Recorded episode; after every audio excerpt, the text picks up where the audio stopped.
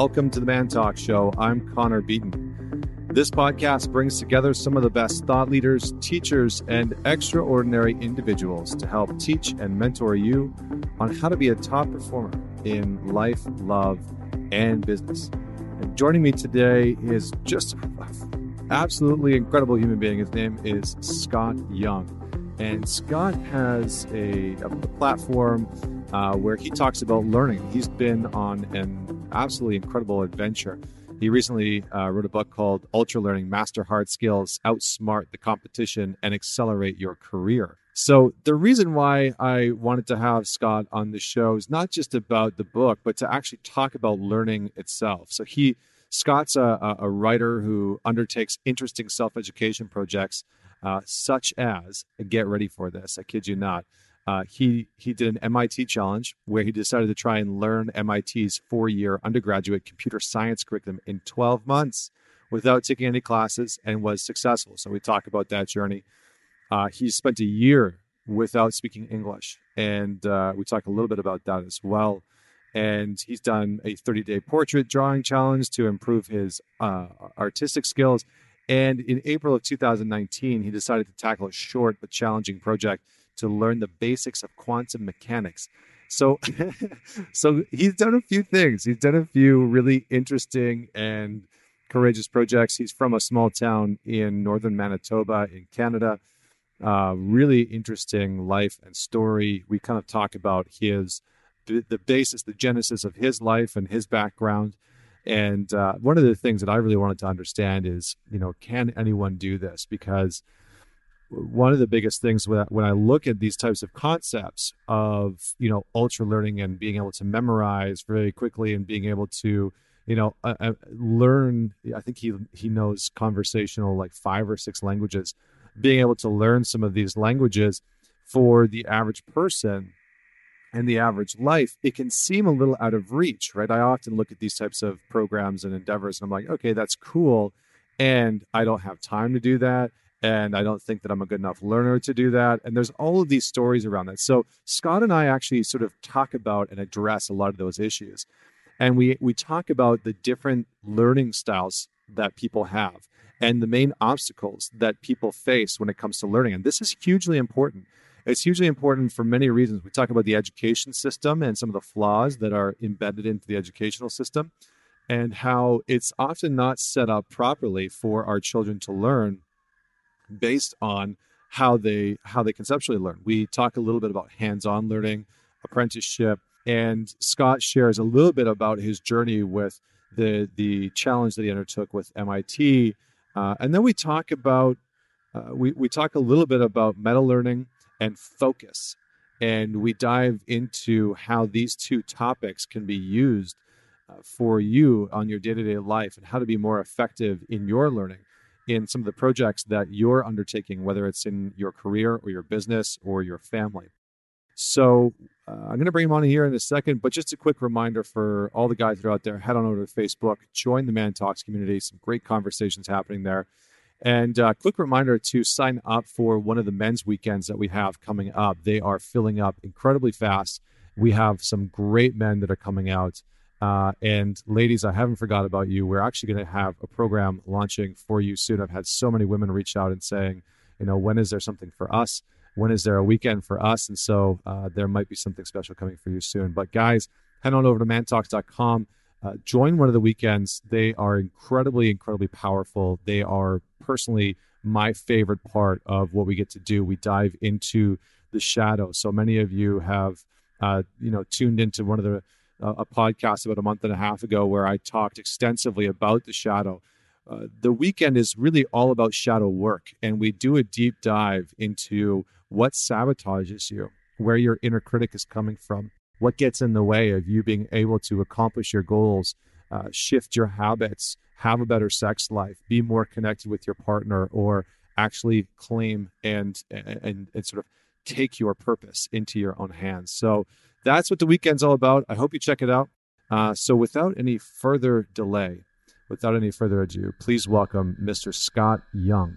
Oh, well, it's great to be here, Connor. Yeah, you know, listen, I I got a copy of your of your book, uh, Ultra Learning, and they had the little like rundown. And uh, you know, I think I had agreed to have you on the show, and I didn't. To be honest, I didn't really know too much about you. I just, mm-hmm. you know, the I think your uh, someone on your team had sent off sort of a bit of a description. I was like, oh, this sounds good, interesting topic, and that's kind of cool. And then I remember getting the rundown of uh, you know, getting the sort of like piece of paper with the rundown of what you've done and some of your accomplishments and and just a bit of your life. And I literally interrupted my wife from whatever she was doing. I think she was working on her computer, sitting on the couch.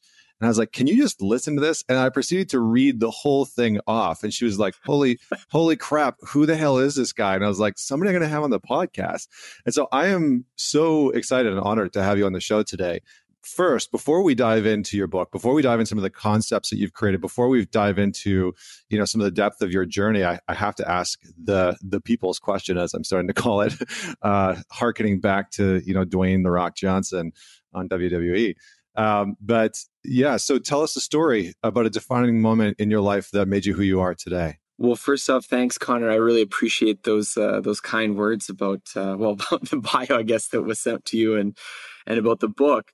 So actually, the story I want to tell is is I, write about it in the book, and it really was a, a pivotal moment for me that uh, convinced me that the, sort of taking unorthodox ways to approaching learning specifically, but really all the projects you take in your life can have really profound impacts. And so it was taking place when I was uh, I was in university and I was on an exchange in France. So I was living in France and I had this idea that you know what I was going to become fluent in French. So I was going to live in France and, you know, order baguette and drink wine and speak uh, parfait français, and, and it was going to be all great. And when I got there, like most people who arrive in a new country, when they don't speak the language, they start speaking in English to people. And it wasn't after long before I realized, hey, I'm living in France, but all of my friends around me speak in English, uh, even the French ones and I didn't really feel like I was progressing that much. And it was a little bit disappointing. And, and you know, part of me just thought, well, maybe maybe a year isn't enough. Maybe you actually need a lot more time to learn a language. And maybe I was just being too ambitious. And around this time, I was kind of griping about this to a, friend I know from uh, Canada back home. And he's like, well, have you have you heard of Benny Lewis? And I was like, who's Benny Lewis? And he was like, well, this is a guy who goes to countries, well, not for a year, like I was going on exchange for, but only three months. And after that three months, he can speak the language. And I was like, oh, that sounds like BS. Like, I don't, I don't like, that sounds totally made up. And I went to visit him and I got to sort of know his sort of approach and his his strategy. And it was just clear to me that he just thought about the problem differently than I did. That he didn't look at it as, okay, how do I, you know, sit at home and, and read my book and study those vocabulary words and ooh, maybe if I'm ready, I'll go talk to someone. He would have like no knowledge and he would go up and start talking to strangers. And so this approach obviously is, is it's scary. It's hard to do. But the outcome was that over the last, you know, several years, well, now I, I it's hard to keep track, but I feel like he can probably speak more than 10 languages now. And so this was such a, a pivotal moment for me because it really showed to me, first of all, that, you know, intense learning, this intense self-directed learning I call ultra learning in the book, was something that you could do, something that a person could do because until that point all of my experiences was with education and learning had been mostly through school and then the second thing that I thought was really interesting is that he he did these challenges. So he would sort of set this big project, this big ambitious project for himself. And that um, that project uh, of or that sort of habit of setting projects uh, was something that I, it really stuck with me. And I I did change my approach, and I do feel like I was able to learn French uh, decently well in my my first day in France. But what was really interesting is that a few years later, I had another opportunity to go traveling and I decided to do it the, the Benny Lewis way. And so I went with a friend and we decided we were not going to speak English from the very first day. So we landed in Spain and it was all Spanish from that point forward, even though, you know, we didn't know very much Spanish at that point. And the funny thing was, is that going through this process, which I thought was going to be terrifying and really hard, even though I knew that it would probably work from having seen Benny Lewis, was that it was actually a lot easier that doing it this way, doing this sort of immersive approach, because you don't have to deal with all the people trying to speak to you in English all the time, because you set that standard right from the beginning. They actually learned Spanish really well, and, and we made friends, and we had such a great time, and it was actually a lot easier to learn it. So uh, I've done a number of projects now that have involved this kind of ultra learning concept. And in doing this book, I, I found a lot of other stories of people like Benny Lewis who've just done incredible things. And it really sort of showed me that this alternative approach to learning, which is not only, you know, outside of school and outside of, you know, formal institutions, but also pursued with a real intensity and a real look at, you know, how can I do this in the most effective way possible, not just the most convenient way possible, uh, can be a lot more exciting, a lot more fun, and really get a lot better results than the approach most people take. Interesting. I, I like it. So, you, you know, one of the things that came into my mind when I first, you know, like really read through that rundown of you and who you are was what must your childhood have been like like what were you like the really like nerdy guy were you the guy that was just like the average student like tell me a little bit about your experience in junior high and high school because i think some of the times like I, am gonna, I'm gonna be honest with you because i've mm-hmm. you know mm-hmm. i've seen like the, the tim ferrisses out there i've seen the guys that like you know have done some of some not the same things because like your your ultra learning concept that you've created is mm-hmm. it, like truly you know you have the the nine principles I've I've gone through it and it truly is unique. But I think one of the things that's challenging when the average person sees something like this is like, oh man, this is uh, it, it seems like a bit of a far stretch from mm-hmm. ourselves, mm-hmm. you know. And so, to give me a little bit of background, who tell me about like 14 year old Scott well, I think you probably were right. I, I was definitely more of a, a nerdier kid, definitely more in the shy or introverted end. And I liked reading books and I got interested in sort of self improvement, not specifically learning uh, around when I was 15 because I had this idea that I, I wanted to start a business and, and I wanted to get into that.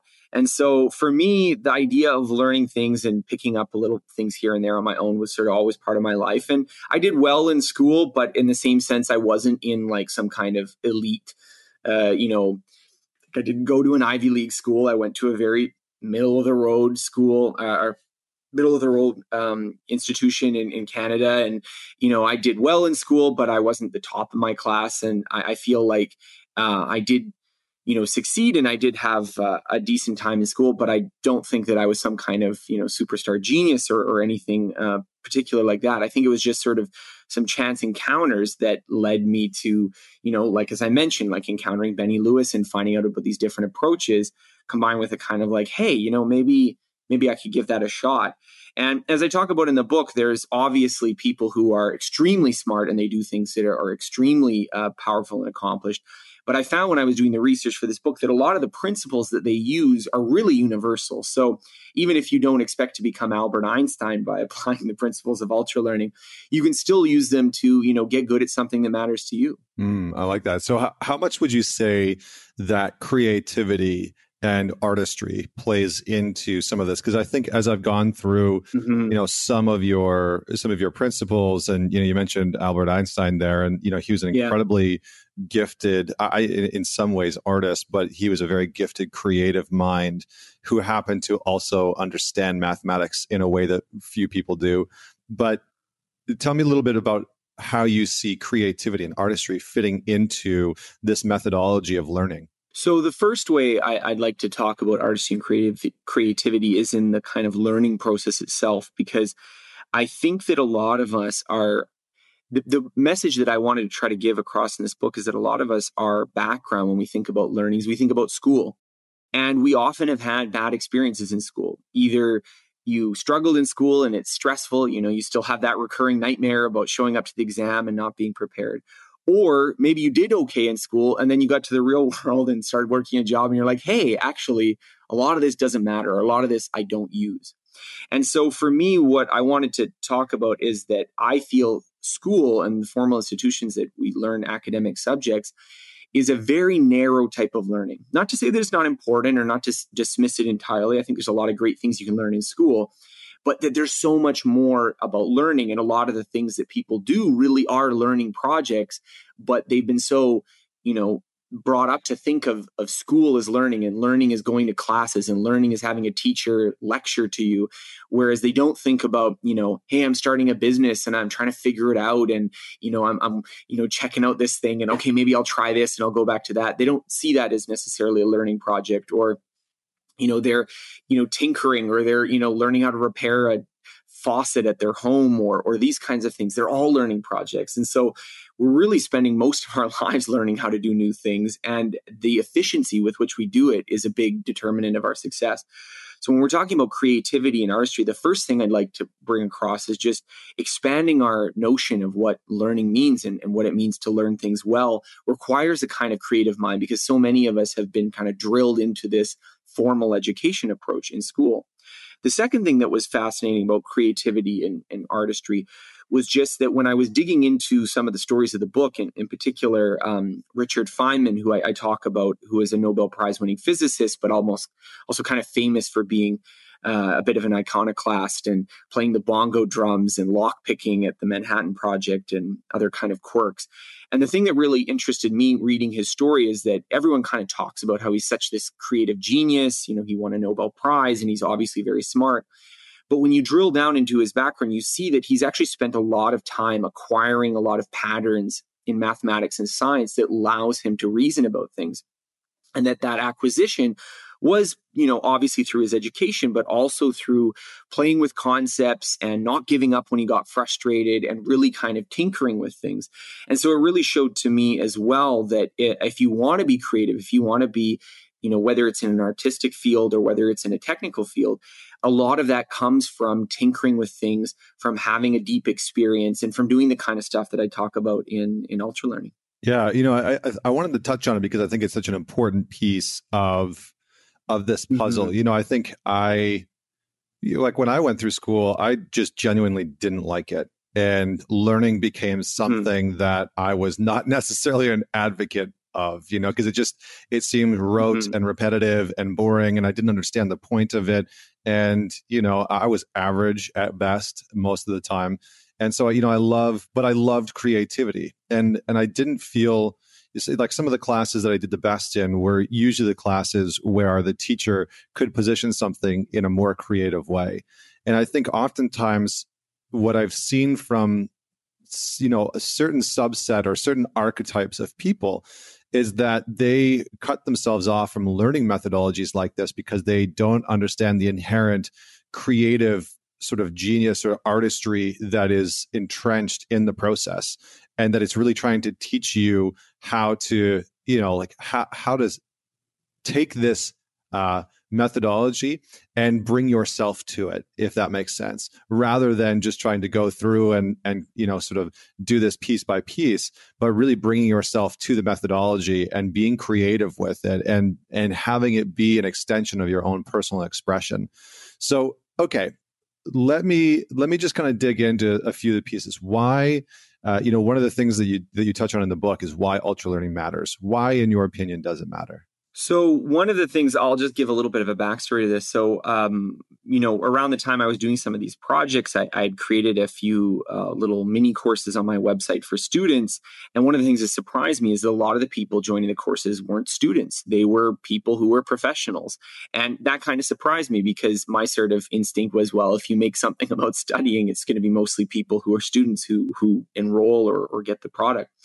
And what that kind of made me realize is that there's a real hunger, real thirst for being able to cope with all the changing things of the world. So technology is just the perfect example of that. It's now kind of fashionable to be like, well, everyone should learn to code, but it's not even so much just coding. You need to be able to learn leadership skills. You need to be able to learn communication skills. You need to be able to deal with all the varying things that are changing constantly. And this requires sort of a new approach to learning.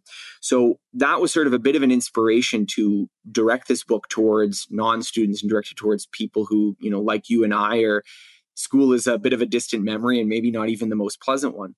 And so when I, I started doing the research though, I found that if you look at, you know, these trends in the world today, one of them is the trends in the economy. Uh, there's an MIT economist, David Autor, and he has this phenomenon he know he calls skill polarization. And basically, you've all heard the story that income inequality is rising in North America, that the rich are getting richer. But what he noticed is that it's not actually that income inequality is rising across the board. Instead, it's going in two phases. So the lower part is getting smushed together and the upper part is spreading out. And that's exactly what you would think if you imagine that a lot of middle skilled jobs are getting turned into jobs that can be done by computers. So your typical travel agent or bookkeeper or things are being replaced by software. And the jobs that are being coming up in their stead are either lower skilled jobs that don't require a lot of training, but maybe require human interaction, but they don't pay very much. Or they are jobs that require sophisticated skills. So you need to be good with computers. You need to be good with these sort of more advanced ideas. And so this sort of trend in the economy is basically saying that look, if you want to do well in life in the future, a lot of the assumptions that, you know, our generation was grown up on that, you know, you just go to college and you get your degree and you'll have a good job and you'll, you know, you'll have a good life and you just work your whole life and, you can retire and be happy um, are sort of eroding and that you actually have to be constantly learning. You have to constantly be upgrading your skills. And so the reason that I think ultra learning matters is I don't feel like the educational institutions have really met pace with this. I mean, tuition is skyrocketing, student debt is out of control. Most people can't quit their job to go back to school for four years. So, and even if they could, a lot of the skills that schools teach aren't the ones that they need in the job. And so, ultra learning, I think, fills that gap because it provides a road to dealing with these challenges of, whoa, okay, actually, if I want to do well in this job, I have to get good at a lot of things that are hard what's the right way to do that? And what's the right way to do that efficiently so that i'm not you know burning myself out and driving myself crazy trying to keep up with everything? Yeah i mean i think that makes i think that makes a ton of sense and i like i like the way that you put it out there. So uh, just a few questions on that. What from your perception because mm-hmm. you've done you know some incredible work and we're about to get into the mit challenge because you you decided to try and learn uh, mit's four year undergraduate undergraduate computer science curriculum in 12 months which without taking any classes, which is to me, I was like, okay, I definitely, if nothing else, need to know about that. But so you've you've had uh, you know direct contact with some pretty prestigious in- institutions. You've seen and studied the methodologies of learning. Where do you feel like our traditional education systems fall short on being able to teach children and and young adults how to actually learn? So, I want to start out by prefacing this that I did a lot of research on learning, and there's a lot of educational research out there. And so, I'm not claiming that, you know, there's some easy fix that schools can implement and all of a sudden they can be much better schools. I think a lot of the problems with our education system, educational system, are systemic. And in some cases, it's not even that schools are necessarily using a bad approach, but when the learner is not engaged, when the learner is not motivated. So you were just saying, you know, you're learning a lot of things by rote and you don't know why you're learning it. Well, there probably was a reason you were learning it that way and someone had an idea that this is the right way to teach it but you weren't aware of that and so for me uh, one of the big things is engaging with the learner with the person who is actually has to learn the information because even if you have a great teacher at the end of the day if you're learning something you're going to be the one to learn it. So if you're not motivated if you don't know why you're learning it if you're not approaching it the right way it's going to be quite difficult uh, in terms of the actual practice of education, I actually think we took a bit of a step backwards when we made schools the dominant paradigm for learning, because before that, it used to be apprenticeships. And if you look at how human beings actually learn things, which is typically by doing in a real context or by watching other people do in a real context, apprenticeships don't work that bad. I mean, it, there are certainly some skills that are harder to learn through an apprenticeship without some kind of background training. I don't expect everyone to just show up to a, you know, theoretical physicist's office and watch them scratch things on a piece of paper and figure out how uh, string theory works. But in the same sense, apprenticeship and that model of being in the real situation and practicing is something that has kind of faded away in favor of classroom learning where you sit in a class someone explains it to you without really showing you the context that it applies and then expects you to memorize things for a test. And i think all of those situations the idea that there are classrooms the idea that we you know teach things in a certain way are not only somewhat inefficient for a lot of subjects but they are also things that it's really hard to change because it's kind of built into what we think schools are. So it's not something that, you know, I think that there's some easy proposal that can fix education. But from a learner's perspective, from the person who might be reading this book or listening to this conversation, there are things you can do to learn a lot better that don't look like school, that look like doing things, that look like taking on ambitious projects. But if you look at them as uh, with the lens of learning, you can approach them more efficiently. Yeah, I mean, it, it's such an interesting uh, point. I love what you're saying about apprenticeship. Like, I think that is such an important piece that we are severely lacking in our society. And not just from an educational standpoint but i think from you know a business model standpoint it's very challenging to find someone often to go and apprentice with depending on your skill set. Like you look at i look at something like the coaching industry uh, as an example. The majority of the programs that are out there that are 10 20 you know 30 50 thousand dollars for people to go and do they actually don't give you any real hands-on experience right you go and sort of they're they're very mm-hmm. classroom based and that's always fascinated me and i've never been interested in that and i and and and I've always sort of rejected yeah. that. It's like, how are you charging fifty thousand dollars to someone and not fucking teaching them how to actually do what you're doing? Like you're disabling them in some way, and you're not actually providing the value. I actually didn't uh, really understand fully until you just laid that out because my my form of how I've learned my craft was through apprenticeship was you know years of working with someone who is proficient in Jungian psychology and positive psychology and cognitive behavioral therapy and and using those tools mm. on myself and then being able to bring those into the work that I do with men and women and couples and and I hadn't really able been able to articulate it quite like you have, but you I feel I feel like you just unlocked something really important for me. So I, I thank you so much for that. Well, no, no problem. And you know what? I want to just add one thing that uh, I sent some review copies of this book out, and obviously I wanted to pick stories that people would find interesting and inspiring. So often they're kind of extreme examples. But one of the funny comments I got back is people read through. It's like, hey, you know, actually I was doing something like this when I learned this other thing that I did really well. Like I never thought of it as a learning project, but wow, this is actually how it worked for me in the past. And it's, I almost want to, you know, you scream at them as like, of course, this is how learning always works. The problem is that we do it haphazardly. The problem is that when it works, it's sort of kind of random that you you get really good at something because just the stars aligned and the situation was right and that's why you learned it well and all these things that you didn't learn well you didn't realize why you didn't learn well and maybe you even blamed yourself or you blamed your teacher or or whatever and what i want to give people in this book is these are the principles for learning almost anything and you could take something that maybe you haven't learned that well in the past and be like well how can i tweak these? How can i change the environment? How can i change the application of these principles? And i mean i've applied this to things that like I mentioned my my journey with French that once you turn some of these dials it's like oh wow this is actually way easier than what I was doing before the problem is that most people just don't realize what those dials are and how to turn them. Mm, yeah, so good. Okay. Well, I think I just like wrote down a little note here about apprenticeship program because I've been I've had mm-hmm. a bunch of people come to me and be, you know, asking like how do I learn how to do what you're doing and I'm like I actually don't really know and it, that was like a little light bulb moment of like, oh yeah, apprenticeship like literally just teaching people how to do. Anyway, uh let's talk about MIT and you know, as a as a kid, as a boy from a small town, I think you said in northern Manitoba, which I which I love. By the way, I love yeah. that you know we're repping repping Canada pretty hard. Mm-hmm. Um, yeah. What was it like to first off? Maybe I just want to ask, why did you mm-hmm. embark on this on this journey of trying to do MIT's four year undergraduate computer science curriculum in twelve months? So I, I know obviously when you're listening to it, it sounds like kind of a crazy project, but I didn't come to it overnight. This wasn't something that I just, you know, in a fit of arrogance, just decided, yeah, I'm going to do this and, and just go for it one day. It, it, started after I met Benny Lewis, actually, and it wasn't specifically his language learning strategies, but the way he approached learning generally, and more specifically, the idea that he set these like super ambitious projects and uh, and he blogged about them while he was doing them. And, and i had a blog at the time and i was thinking oh you know maybe i could do something like that or i could try something. And it was after i got back from france I, I graduated from school and i had studied business.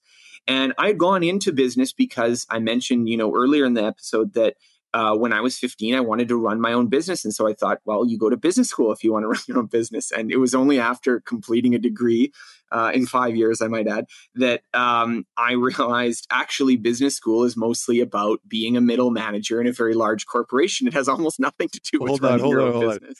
You, and I was a bit bummed about it. You did your business degree in 5 years, but you completed MIT's computer science program in 12 months?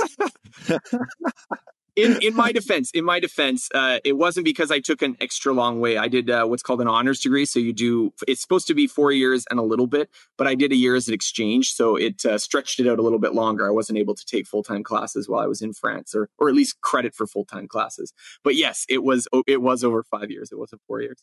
I love and, it. I, lo- um, I, love that. It just shows it shows the like the dichotomy of like learning systems. Anyways, c- continue. No, yes, of course. So um, I was uh, I, I graduated, and I was like, well this kind of isn't what I wanted. But at the same time, I don't really want to go back to school.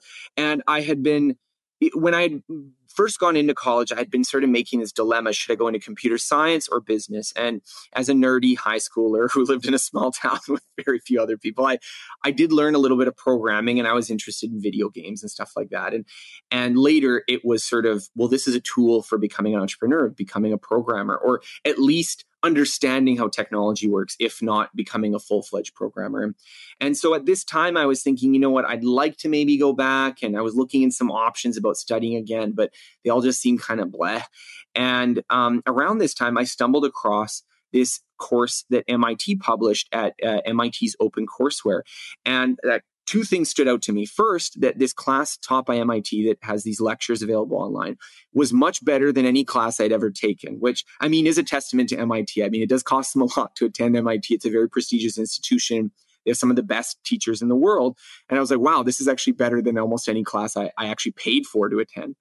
And then the second thing is that I was digging around is that, wow, there's actually a lot of classes here. Like maybe all the classes in a degree and so that was about six months of looking into like, what if I tried to do a degree instead of going back to school going online? And and at the time perhaps you know a little naively so i was thinking well this might be the next big thing this like doing online degrees like this where you just you know use free material online to get your education might be the next big thing. So for me i was almost kind of like I want to be the first one to do this. This could be my kind of claim to fame. It wasn't even so much a, an idea that I thought I was doing something special. It was just the idea that I thought I might, I can't believe any, no one's ever tried to do this before.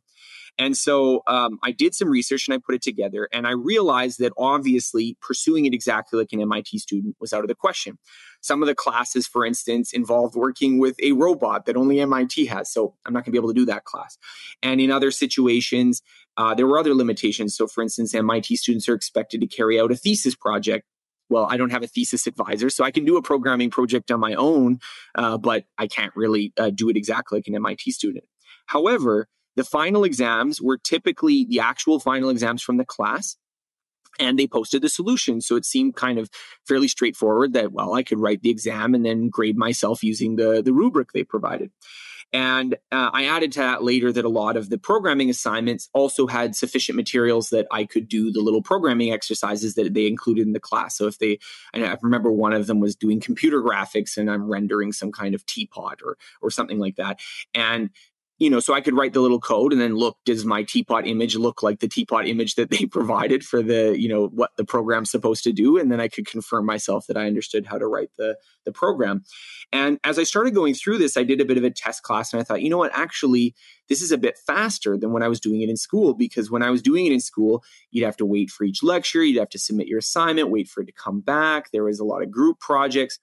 And as I started piecing it together, I thought, you know what? Why not take a page from Benny Lewis? I know it's a little ridiculous, but maybe let's try something that's really ambitious. Maybe I should try something that I think is maybe like at the edge of possibility. And I, I, decided to set it for 12 months. And I did work like crazy, but I did actually get the um, my sort of self set MIT challenge done in the 12 months. And it was a big start for me of just realizing how much potential this kind of approach to learning has. That's pretty amazing, man. So, so you did a total of what was it, thirty three courses?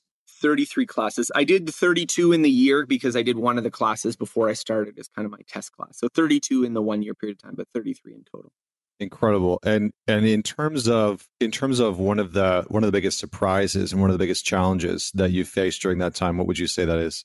Oh, geez. Um, well, there were lots of like, oh, wait, what do I do now kind of moments uh, in the middle of the project. And this was also like, there was a bit more pressure because I'd already announced that I was going to do these things. And I did try to do my research and I wasn't just rushing into it, but some things you only discover when you start doing them. So for one of the classes, there were no recorded lectures and there was no textbook. And the only notes they had were just like a slideshow that was meant to accompany the lectures. So you're just looking at this slideshow and it's just got like a few words and like a symbol and like, okay, this and this. And you're like, hmm, okay, I've got to try to make sense of this in order to learn the class. Now, luckily for that class, it had, uh, that was a class called Computation Structures, which sounds really abstract, but basically it's how would you make a computer out of wires and transistors and stuff. So it was a really fascinating class because before that I had, you know, you, you sort of have some idea of how a computer works, but this is like, oh no, this is how you would actually make a computer and uh, it was it was an interesting class and they had this really nice software suite. So even though the lectures and the material weren't super great i had this program that i could play around with and that would be how i would learn how to you know set up the circuits and it could tell you whether you had done it correctly or not. And um, and you could set up things like you know how to add two numbers using the wires and circuits and then even up to building a simple um, CPU uh, with that approach. So there were lots of little challenges like that where, oh, wait, what do I do now that there's not as much material? But the big thing that struck me for doing this approach was just that it was actually, I think, a lot easier than it sounds. Now, I don't want to say that MIT classes are easy or doing them for a year is easy, but I do want to say that you know, my prior going into that was that, well, the only way you could really learn this stuff is by going to university. And I really left with the impression that well, you can really learn anything as well as you like. And often you can, you know, there's resources to do it so that, you know, going back to school is something that maybe for you and in your situation, it's the right thing to do, but it's certainly not necessary for learning almost anything. Yeah, really interesting, man. Uh, you know, I think one of the, yeah, I, I kind of want to get into the mm-hmm. the the process of ultra learning and you know i would love for sure. for you to sort of use me as like the the dummy here that you get to sort of educate on this topic because i you know i think one of the things and we're not going to have time to go through the whole thing obviously and yeah. we don't want to give i don't want to give away the farm i want people to go check out this book but i i do think that you know, one of the things that comes up for me in this is that, you know, just speaking to you about this whole process, I've realized that, and maybe this is very similar for a lot of people, I realized that for years, especially, you know, through elementary and junior high and high school, I had a narrative internally that I was a, a quote unquote bad learner. And so when it's come, mm-hmm. when it's really, and, and it's interesting, right? Because we look at things like finances, we look at things like sex and relationships or dating. And, and many of us can have a, a story around not being good with money or not being good in the bedroom. Uh, but, I, you know, I think one of my challenges was I'm not a quote unquote good learner. And one of the mm-hmm. things that really allowed me to to rewrite that story was was my apprenticeship with you know multiple uh, leaders and facilitators in their own field. And so for anyone that's out there if you feel like you have a story where you are a where you believe or have been told that you're a quote unquote bad learner i would challenge you to to look at beginning to rewrite that narrative and story. So so Scott, where do we start? Mm-hmm. I think like your your first principle is around meta learning. Can you just describe for me in the in the most layman terms? And again, I just want you to like imagine mm-hmm. that I mm-hmm. am like the worst learner in the world, which uh, which apparently I highly doubt that, yeah, Connor. I highly doubt as as I've just unfolded in my past. That's yeah. how I viewed myself. But um, can you right. just unpack what meta learning is and, and where we need to start? Sure, sure. Okay. So, well, the first thing I'd like to start with is that a lot, some people will view themselves as a bad learner, but usually the way that manifests is that I'm bad at X. So you said it yourself, I'm bad with money or I'm bad with sex. But really, these are things that we learn how to do. So often what it manifested is, oh, I'm no good with languages, or I'm no good with math, or I'm not good with dancing. I have two left feet, or I'm not, I'm not athletic. And, and so these beliefs are usually about very specific things. And I don't want to say that there's no differences in people. I don't want to say that, you know, obviously I think someone, uh, Michael Jordan is going to be better at basketball than I am, even with the same approach to learning basketball. But I do think there's considerable flexibility and a lot more than we imagine because often it's just that you didn't approach it the right way or you weren't given the opportunity to approach it the right way. And so you develop this sort of negative feeling about it that, well, I'm not good at this. I might as well focus on something else. And you know, maybe that's fine, but at the same time, I think it's always good to check those assumptions.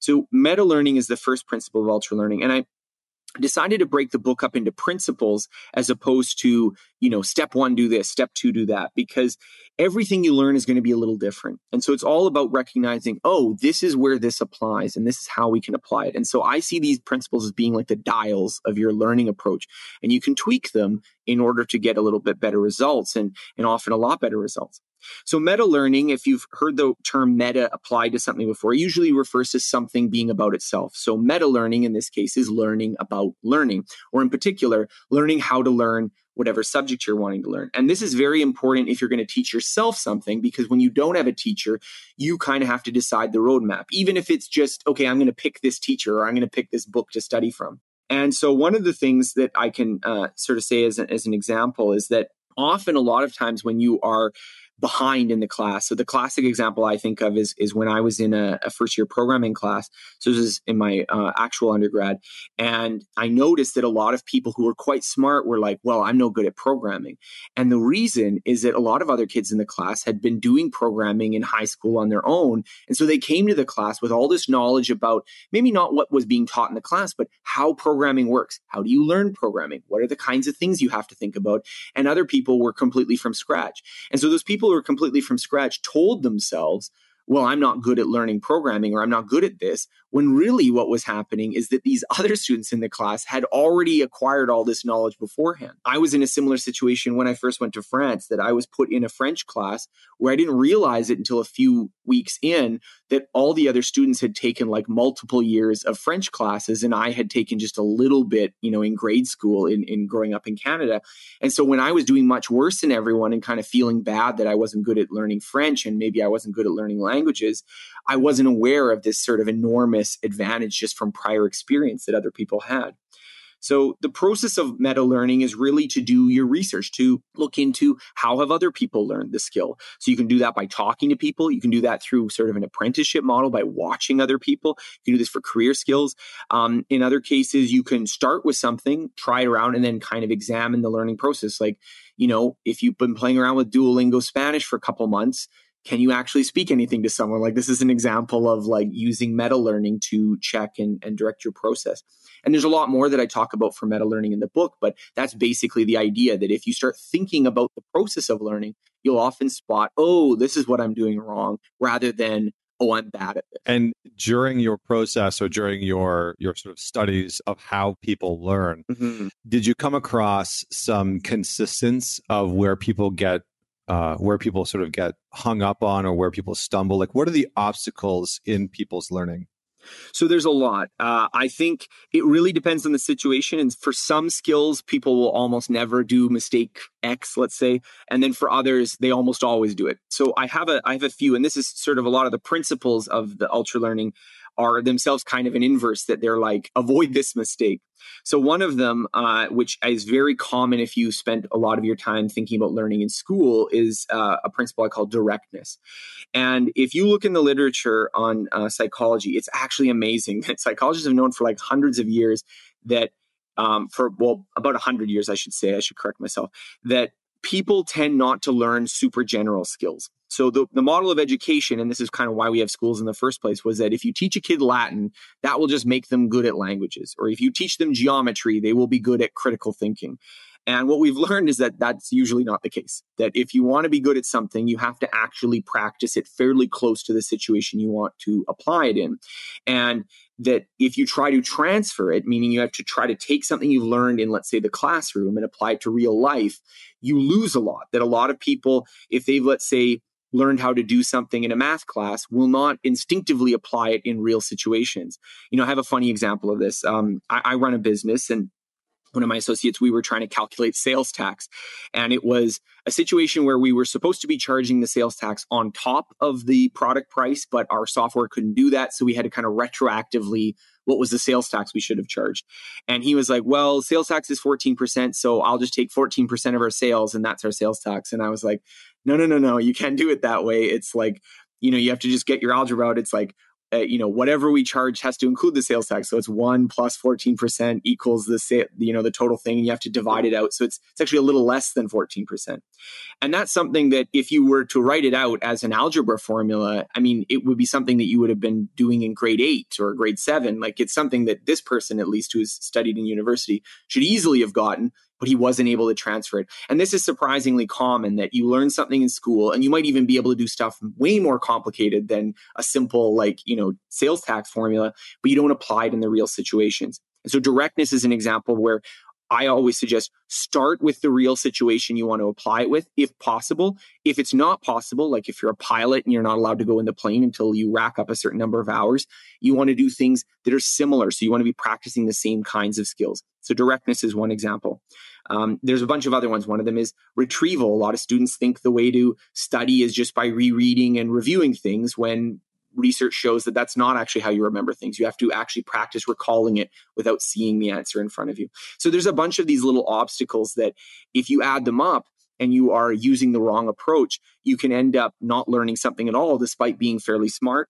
And if you're using them appropriately, you can learn quite well uh, or much faster than other people if they're using a less effective approach. Yeah, interesting. I think one of the things that that has stood out to me is that the you know in the little research that I've done about learning is that there seems to be you know absorption, retention, and application of the of the knowledge that that we're learning. Do you feel like people struggle with one or more of those things? Like, do you feel like people have like a, a, a more uh, sort of like mental trap that they fall into? Well, again, I, I, will reiterate what I think the issue is for a lot of people is they get kind of put down a path that has a particular, let's say, cognitive obstacle, something that makes learning really hard. And they don't recognize it. Either they they can't because you know it's the way their school is set up, so they can't get around it, or um, they don't realize that they should be doing something differently. And again, then they ascribe their failures to, well, I'm bad at this. So the language learning was just such a perfect example that if you spend most of your time studying at home and you very rarely practice it with other people, you're not going to be good at the language. And conversely, if you start with sort of an immersion requirement where, okay, I'm not going to be speaking English, I mean, that sounds difficult and, and it is difficult, but once you start applying it, you get a lot better. And so it gets easier and easier. And then the converse of that is that you're getting so much practice that even someone who's extremely studious, even someone who's spending like tons of time studying, they're after work every single day, spending several hours studying, you're still going to get more practice than them. You're still going to learn faster, but it's going to be a lot easier. It's not going to feel like studying. It's just going to feel like living your life. And similarly, if you're learning, let's say, programming, and you're doing a bunch of classes and you're trying to study for tests, you may learn less than the person who's, you know what, I want to make an app. And so I'm going to learn what I need to do to put together this app and, and put it in place and, and, and start working on it that way. So there's a lot of stuff eh, that I, I think about in terms of not so much absorption. What were your categories? Absorption, retention, and application, mm-hmm. but just that the way the environment sets them up they're kind of destined to fail. They've, they've been set up in a way that well, actually, because you're acquiring knowledge in a certain way, it is going to be really difficult to transfer, and it's not really your fault.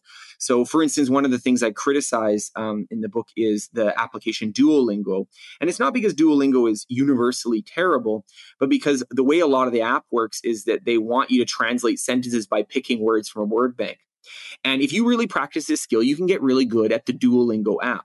But it turns out that actually speaking a language isn't like picking out words from a word bank. It's actually okay, I have to form full sentences that express my intention, and I maybe don't have the word, and I maybe have to fill in gaps.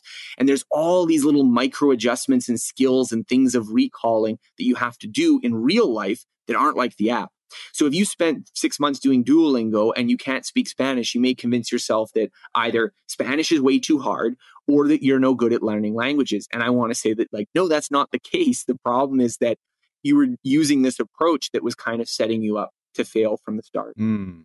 Okay, so just I'm just going to follow that vein before we go into principle mm-hmm. number two, uh, which is focus, which I definitely which I definitely want to talk about. Um, sure, sure. but I'm jumping around here. No, no, no. That's okay. It's beautiful. Um, yeah. Tell me a little bit about how does one, you know, because I embarked on in university, I learned German and mm-hmm. Italian mm-hmm. um, because I that okay, was yeah. part part of what I uh, what had to do with my music degree. Mm-hmm. Um, so and and again, even in that environment, it was it was shoddy at best. What are some of the things that people need to know or or should know around learning a new language? Because I do think that there are quite a few people, whether it's for themselves or for mm-hmm. the children, that they that they want to be able to teach or uh, or learn a new language. So, what are the, some of the the foundational pieces that you learned along your journey? Because you did French and how many other languages? Six or five?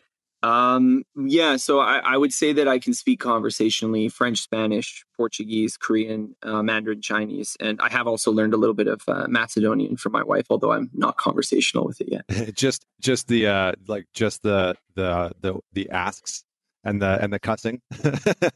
yeah just just a little bit of stuff to to to um when i when i was visiting with their extended family who don't speak english so i was just using learning a little bit to to get by in those situations nice. okay so what are some of the foundational yeah. principles that people need to know when it comes to learning a new language so there are different approaches to learning a language, and they often depend on your purpose. So I, I, want to suggest stress that my assumption here is that most people want to be able to have conversations in a language probably for travel, but maybe eventually for work or studies or something like that.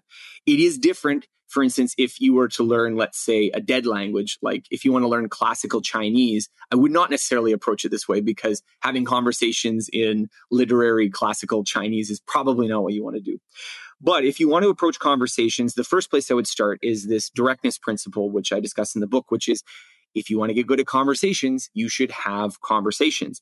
And most people, I think, want to wait until they're ready to have a conversation. So I don't know enough, so I'm not ready to have a conversation. And the insight that Benny Lewis imparted upon me, and I was later able to apply in my own projects, is that you're actually ready to have a conversation in a new language right now. And it's pretty simple. You just open up Google Translate and you type in what they say, or if you don't know what they're saying, you can get them to write it down and you can type it and transcribe it. And then you repeat yourself and you have your own conversation. Now, this might not be the most fruitful conversation. I want to say that starting with absolutely zero knowledge is necessarily the most efficient approach. But I want to say that most people think, oh, well, I'm not ready yet because I tried to talk to someone and it didn't go well. Well, no, you, it's not going to go well. It's probably not going to go well unless you spent, you know, a decade studying it uh, it's probably not going to go well unless you actually practice it. And so my first starting point was that most people need to start speaking a lot earlier. Uh, I mean, Benny Lewis has this whole speak from day one philosophy. I don't know whether it has to be day one, but it definitely needs to be a lot earlier than most people have. The second thing I would say is that you need to actually um, practice working with the whole language. So a lot of people memorize vocabulary, which is an important part of the language, and it's often the important part. It, often knowing more words can straightforwardly improve your speaking skill, but it's not the only part. And it's not just grammar is not the only part, and pronunciation is not the only part. There's a lot of little skills for doing it. So that's why to start with this directness of having conversations with people. Because, for instance, I'll, I'll give a, a little thing. One of the skills that I found super valuable for learning other languages was being able to quickly look up words on my phone when I didn't have them. Now, no language course is going to teach you quick phone translation skills, but that was one of the most important ones for actually dealing with situations in the first few weeks with a new language once you get that sort of base of actually speaking and practicing, then it's a matter of, okay, where are my weak points? So vocabulary is usually a weak point. So there's lots of ways you can acquire more vocabulary. Uh, if, if it's a, if you're getting into a point where you're speaking a lot, you can just practice speaking a lot in real situations. So you're looking them up on your phone. If you have difficulty remembering vocabulary, there's mnemonic techniques that you can use. I, I cover some in the book. Um, there's systems called space repetition systems that allow you to adequately store and recall lots of words. So if, if you encountered a word and then you you don't want to forget it, space repetition systems can help with that. So there's tons of tools to aid with learning, to aid with studying with the language if you start with this right approach. And so if you start with the kind of, okay, I'm going to try some sort of partial immersion, some sort of immersive sort of situation where I'm actually using it a lot, listening to people speak it, actually speaking it myself, trying to understand what they're saying, using it in that situation, that kernel allows you to grow um, with the language a lot faster than if you spend it most of the time studying in a classroom and then try to transfer it to some kind of speaking activity. So you can apply this even if you're in a language class. Uh, the key is just you need to do something outside of the class because the class itself probably won't be enough. Mm-hmm. Awesome. Awesome. Okay. Well, I think that that, that gives a, a good starting point, and I'm sure that I could uh, you know, mm-hmm. hunt Benny down and have him on the show if I wanted to dig straight into language. But okay, so talk to me a little bit about focus.